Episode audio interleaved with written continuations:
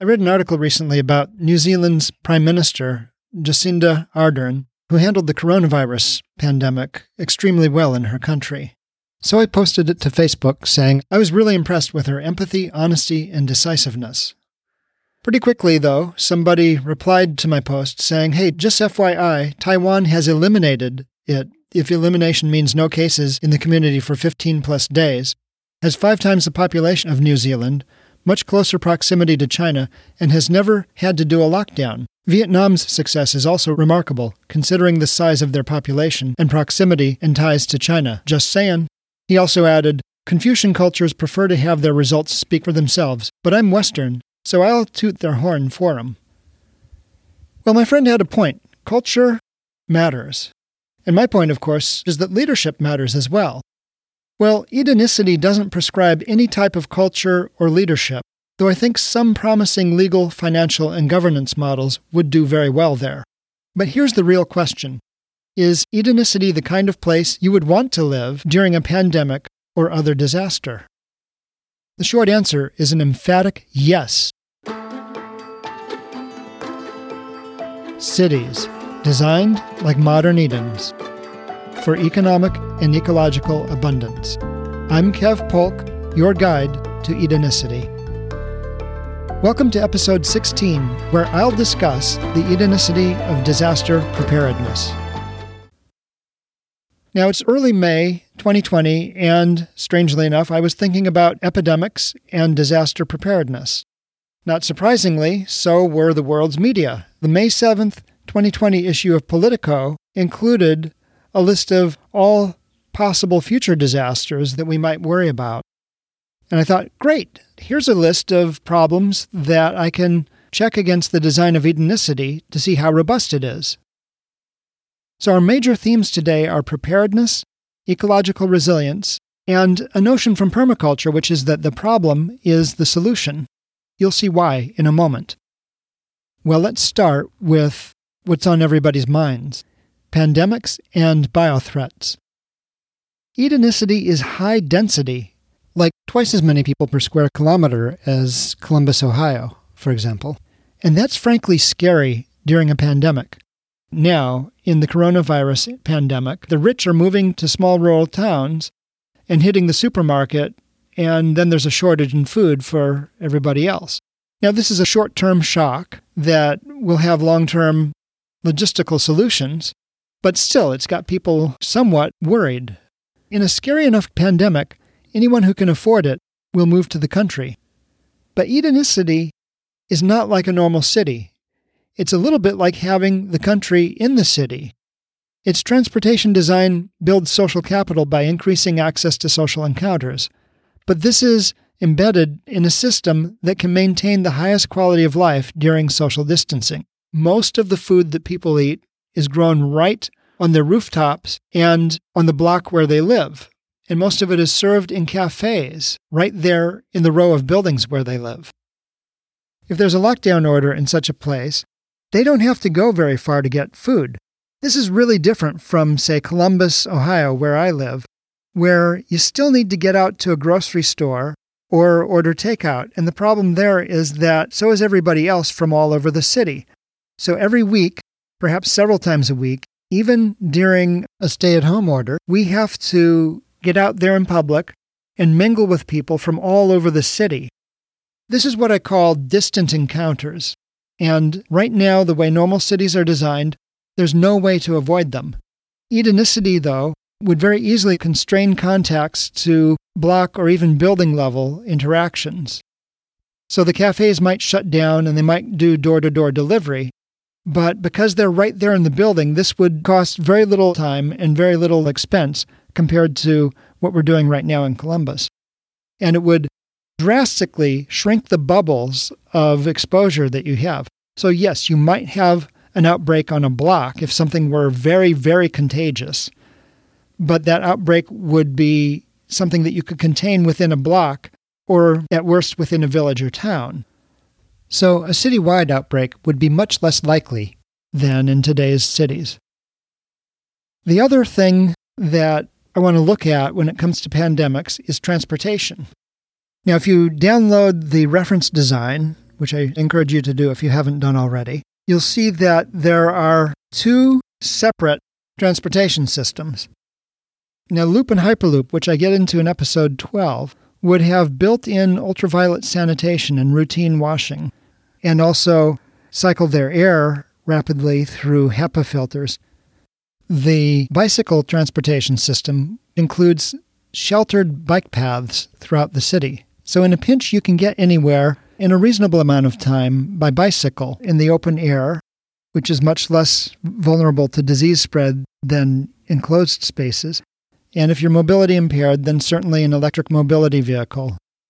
So, Edenicity would be a much better place than any of today's cities during a pandemic because of its ability to limit distant encounters during social distancing and lockdowns, and also because its transportation infrastructure includes bicycle transport in the open air, and because the Loop and Hyperloop transit systems would have built in sanitation by design. Okay, so much for pandemics and biohazards. What about earthquakes, volcanoes, and tsunamis? Well, the first line of defense that Edenicity has is that it's quite small. It's not a sprawling city by any means. By occupying less than 1.4% of the land, we have the option of locating it out of flood inundation zones and fault lines. So simply locating them intelligently would go a long way toward mitigating those hazards. In addition, the bricks that would be available from the loop and hyperloop installations would be built to seismic standards. In fact, this is already standard in the specification that the Boring Company has for the bricks that they're producing in their tunnels that they're digging now. Now, speaking of tunnels, where would you like to be when an earthquake hits? Most people kind of shudder to picture themselves in a tunnel, especially in a high speed vehicle in a tunnel. But the advantage of these systems over things like highways is that they are underground where the force of seismic waves is much lower than at the surface. And they have the ability to slow down instantaneously throughout the system at the first sign of an incident. So basically, the cars would not all crash into each other or into the sides of the tunnels, they would very rapidly slow down and get you to safety. I'll talk a little bit more about the tunnel construction in a moment. Let's talk about storms. Well, first of all, by building the city to California or Japan's seismic standards, we can also have structures that withstand wind loads. And by building them outside of flood zones, that mitigates a lot of the flood risk. Now, at the block level, the water retention basins would be built very much like those in village homes in Davis, California, which have been able to take really large flood events, actually not just on the property, but also from the surrounding town, without incident. So these would be built easily for thousand year plus events and basically just retain the water in the soil rather than trying to channel it away. So each block in Edenicity is designed to weather a thousand plus year flood event. Now, because each village has its own loop entrance, these would definitely need to be on high ground, but the tunnels themselves would be waterproof. Now, speaking of storms, one of the most obscure but potentially damaging types of storms is a space storm, otherwise known as a geomagnetic storm. And these happen when a solar flare, which is a big eruption on the sun, hits the Earth with radio pulses that interfere with communications or with what's called a coronal mass ejection, which are charged particles that hit the atmosphere. And when these hit the Earth, these create giant coronas, or northern lights, and can have massive and horrible effects for surface electrical infrastructure. According to Wikipedia, the largest recorded geomagnetic perturbation, resulting presumably from a coronal mass ejection hitting Earth's magnetosphere, was the solar storm of 1859, the so called Carrington event, which took down parts of the recently created U.S. telegraph network, starting fires and shocking some telegraph operators. Some telegraphers, on the other hand, were able to continue operating with their batteries disconnected, powered by the aurora induced currents in the lines, with normal or improved signal quality. A pair in Portland, Maine and Boston, Massachusetts conversed in this way for nearly two hours at the height of the storm without any man made power supply. So that gives you a sense of the power of these events. And the vulnerabilities are enormous. They can directly damage satellites. They can bring down the GPS system and everything that depends on it. Now, of course, Edenicity, with its underground loop transit system, would be far less vulnerable to GPS outages than people traveling by surface streets. So that's a point in its favor. One of the other vulnerabilities is long distance power grids, including transformers and generators. According to the Politico article, quote, the worst case scenario, whether brought on by man made cyber attack or a so called geomagnetic disturbance from space, is the physical destruction of critical infrastructure, particularly generation equipment. The problem with that is that this equipment is really hard to replace. It might take many years to rebuild. And in that time, you have millions of people, potentially, without power. This is life threatening to many of us as we go through the seasons. Uh, summer in Arizona is intolerable without air conditioning. Winter through most of North America is nearly impossible to get through without electricity. So it's very destructive. And so it makes the so called electromagnetic pulse bomb, the EMP bomb, a particularly attractive weapon to powers like North Korea. And so there's certainly civil defense planners who lose a lot of sleep over that. Now, in Edenicity, happily, the generation is through solar power in the roof of the bike path shelters, and the distribution network is at the block level with a city scale smart grid that would be easily fused to segment into town, block, or village scale subgrids, depending on the scale of the threat. So you can think of the wires as antennas. The longer, the more vulnerable. And the power of Edenicity is that it can instantaneously shorten those antennas to something very much more manageable. The other thing that's fairly easy to do at this very small scale is to encase the charge controllers and inverters that convert the solar energy into house current and also route it to the batteries and shield them from electromagnetic pulses because the very worst pulses actually threaten the circuitry within that power equipment. So, the simplest thing you can do is build what's called a Faraday cage. It's basically just a mesh of wire that completely surrounds it. And then you bring the power in and have a fuse right at that junction, and your system is protected. So, again, by design, Edenicity is much less vulnerable than the large scale power grids that we depend on today. Another threat that the Politico article warns of is the globalization of white supremacy. But a lot of the extremism around the world is built on the narrative of grievances, often a loss of livelihood, a loss of opportunity, a loss of status.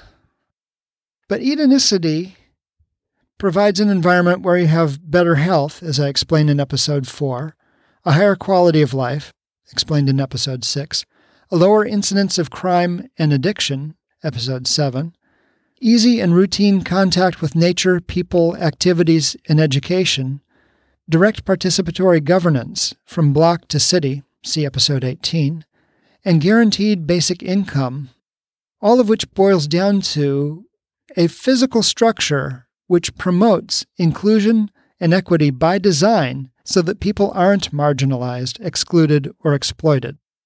I knew a psychologist who had studied racism, and I asked her, Well, what is the best cure for racism? And you know what she said? She said, working together toward a common goal. By design, Edenicity brings people together to solve the problems of daily life right there where they live.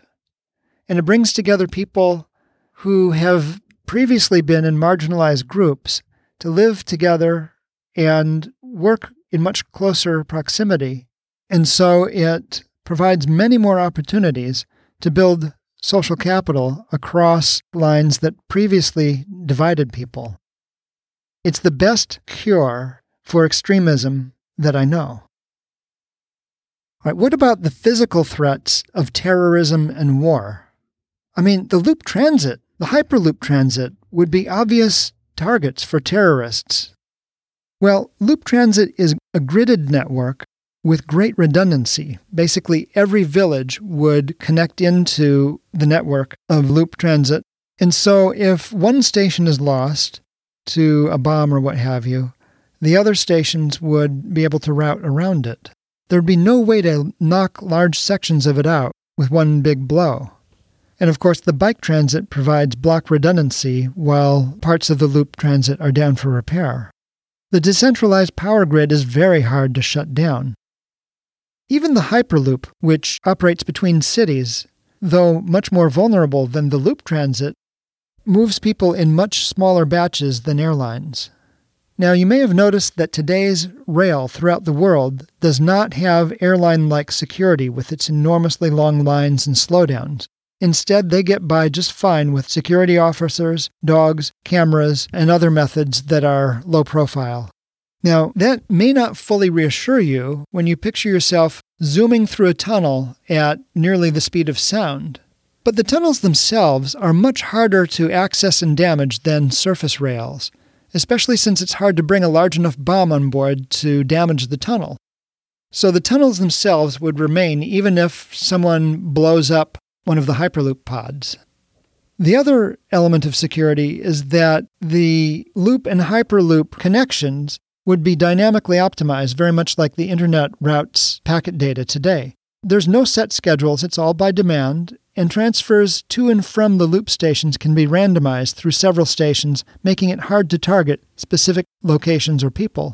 Because the pods are relatively small, evacuation from any sort of a disaster or attack would be very rapid.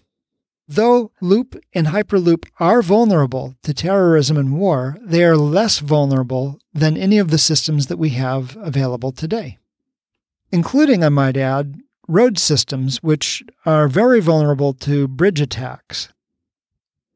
Okay, what about wildfires? One of the criticisms that I encountered very early on in designing Edenicity was that people saw all these trees and said, wait a minute, what about wildfires? I mean, that would be a horrible threat. Well, the first thing to understand is that the in town zones 2 to 4 forests are built to hold water in the landscape, very much like village homes, which I discussed in some detail in episode 3. This alone would tend to increase groundwater and increase how moist the vegetation is. Now, of course, this would also increase the growth of, of uh, woody fuel load, but these are actively managed areas. So what would otherwise be very dangerous tinder would be removed on a routine basis with routine management, either to provide wood chip mulch or other farm forestry products. Now, what about drought and famine?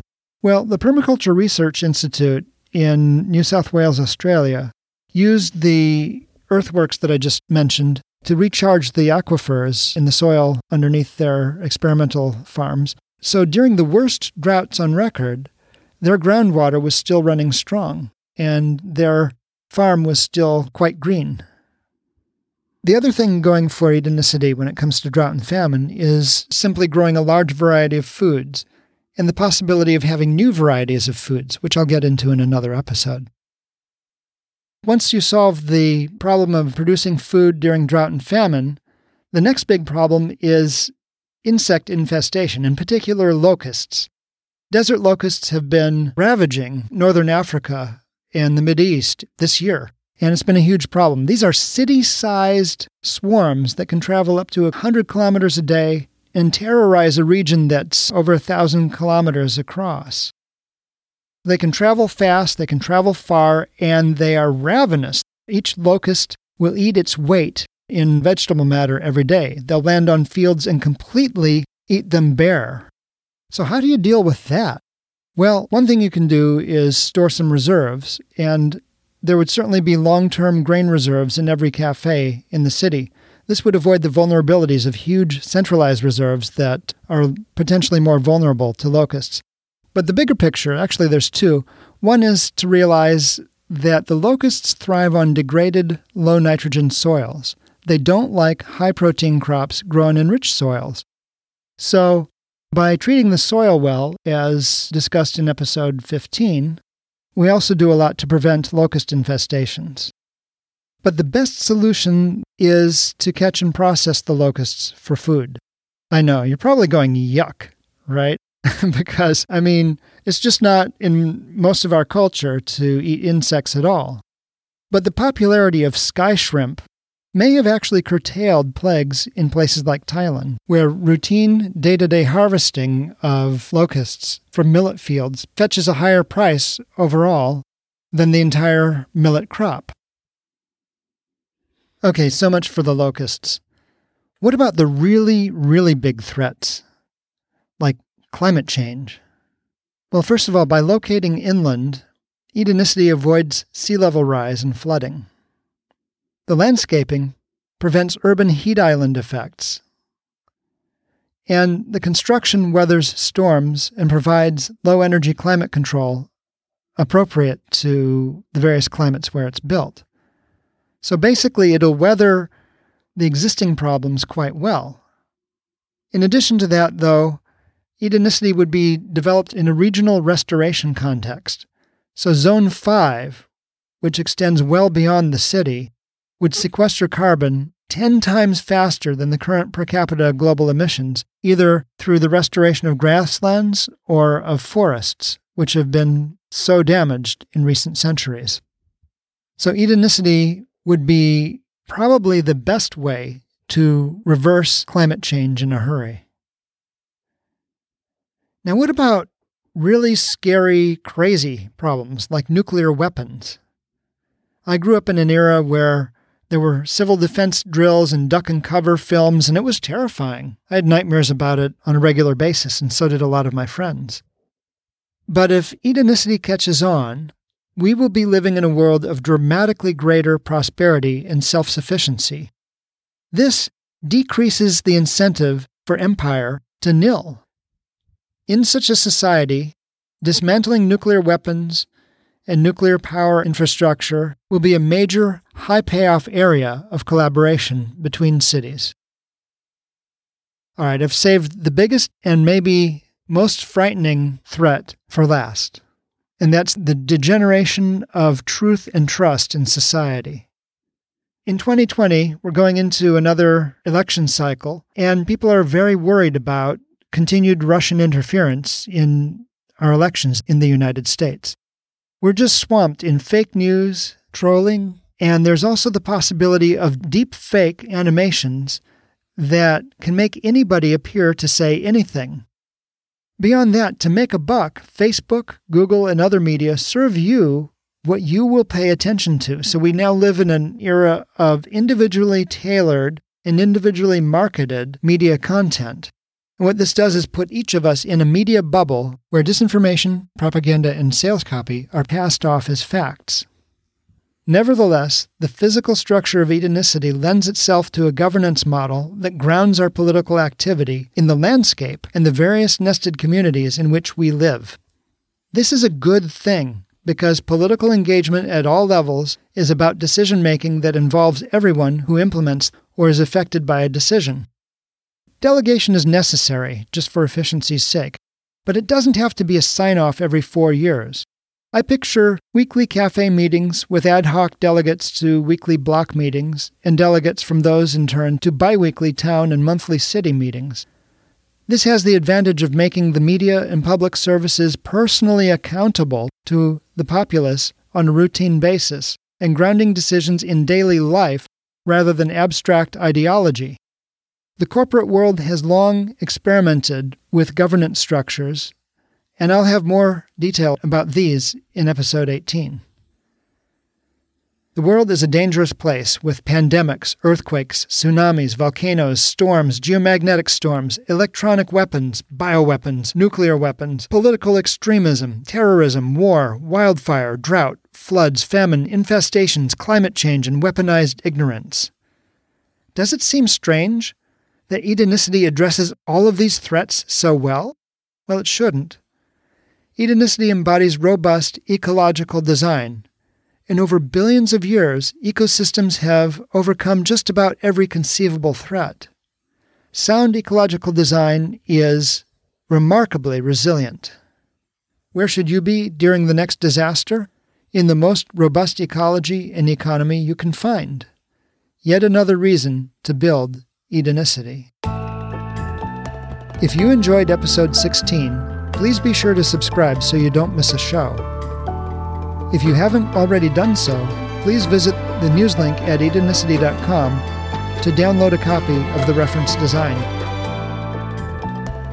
And please join me next time when I'll discuss the Edenicity of population growth and maintenance. I'm Kev Polk, and this has been Edenicity.